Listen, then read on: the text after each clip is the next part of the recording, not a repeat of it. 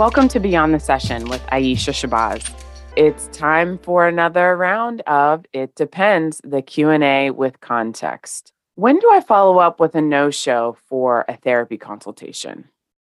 When you follow up with no-shows, regardless if it's a therapy consultation or a client appointment, I think it's important to reach out as soon as you are able to. And the reason why I say that is because if you are unable to reach out because you are annoyed at the fact that they no showed, don't reach out while you're annoyed. Wait until the energy and essence of why did they no show and going through this spiral simmers down just a tad. Once you are in this place of really looking at it from a very practical standpoint, okay, I scheduled an appointment. The person that was supposed to attend the appointment is not here what am I going to do about it? I would encourage you to follow up in the following ways for a therapy consultation. The one way to follow up is the exact way that you communicated with them about scheduling the consultation. So, if you reached out to them via email, follow up with an email. If you have already been sending phone correspondence, let's say via text message, follow up with them via text message. And if you have a multifaceted way of communicating with potential clients and current clients, reach out to whatever method is going to be the most simple to get the response that you need. For me, in my private practice, I reach out via text message unless the person has already told me that email is the most convenient way for them. The reason why I reach out via text message is because nine times out of 10, people have their mobile device more at the ready as far as text messaging goes, as opposed to having an open email platform. The other thing to consider when following up is to remind them that they had a consultation scheduled with you. We don't want to assume that they remembered the consultation. Make it known that they had a consultation scheduled with you. And then I like to give them an opportunity to reschedule the consult. Now, I also offer self scheduling for consultations and current clients.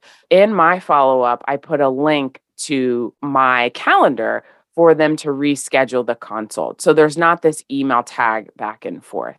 Now, if you're not comfortable with the idea of giving them immediate access to your calendar because they've already no showed, then I want you to consider how much time, energy, effort that you want to put into the rescheduling process. If you want it to be quick and easy, then send them the scheduling link. If you're thinking to yourself, you know what, this is sending up a red flag for me. If they're not going to show up for their consultation, then maybe they're not going to show up for their appointment. I want you to resist the urge to think that because we have to remember that although we are in this mode of, yes, I'm excited to give therapy, many people are not excited to do therapy, even though they reached out and it shows that they were interested at one point in time. That doesn't mean that some fear came up in between when they reached out to you and when their consultation was scheduled. Don't underestimate how difficult it is for people to follow through on therapy appointments by virtue of you being excited for therapy. The last thing that I want you to consider when folks no show for therapy consultations is the ability to recognize that what is your process like and how seamless was it? Was it seamless from start to finish when they reached out to the moment it was time for your consultation? If not, then tighten up your process from start to finish so that it's a little bit less likely that they would no show for their appointment. So the biggest thing is, and you've heard me talk about this so many times, it's offering automatic appointment reminders. This is so important. And many of us interact with businesses that offer automatic appointment reminders. So it's not a foreign concept to consider that, like, oh, how could I possibly do that? Most businesses offer automatic appointment reminders. So there's an opportunity for you to do that for yourself. I have noticed that the moment that I inserted automatic appointment reminders, I actually increased the show up rate, not only for my consultations, but also for my therapy clients. And I also put in the reminder, the consequence of not showing up for your appointment. Now, you know that I use Simple Practice for my electronic health record.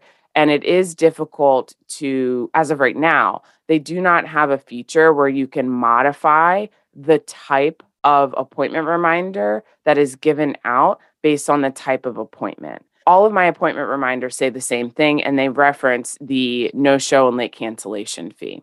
Take that for what it is, but just keep in mind that if you do use a different electronic health record and it does allow you to modify the type of automatic appointment reminder words in the reminder, definitely use that flexibility to your advantage. Pretty sure I said reminder like a hundred times in that, but you get the idea. if you have additional questions or thoughts about therapy consultations, no show rates, or just anything in general about private practice, there's a link in the show notes where you can submit your private practice musings. And if your question is selected to air on the podcast, you will be sent a special gift via snail mail.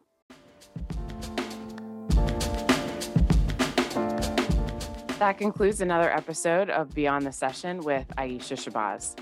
If you've enjoyed this episode, please submit a review through your favorite podcast listening app and share it with a friend.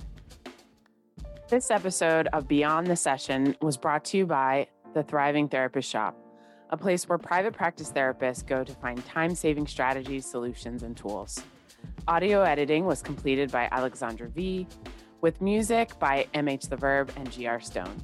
Thanks so much for listening.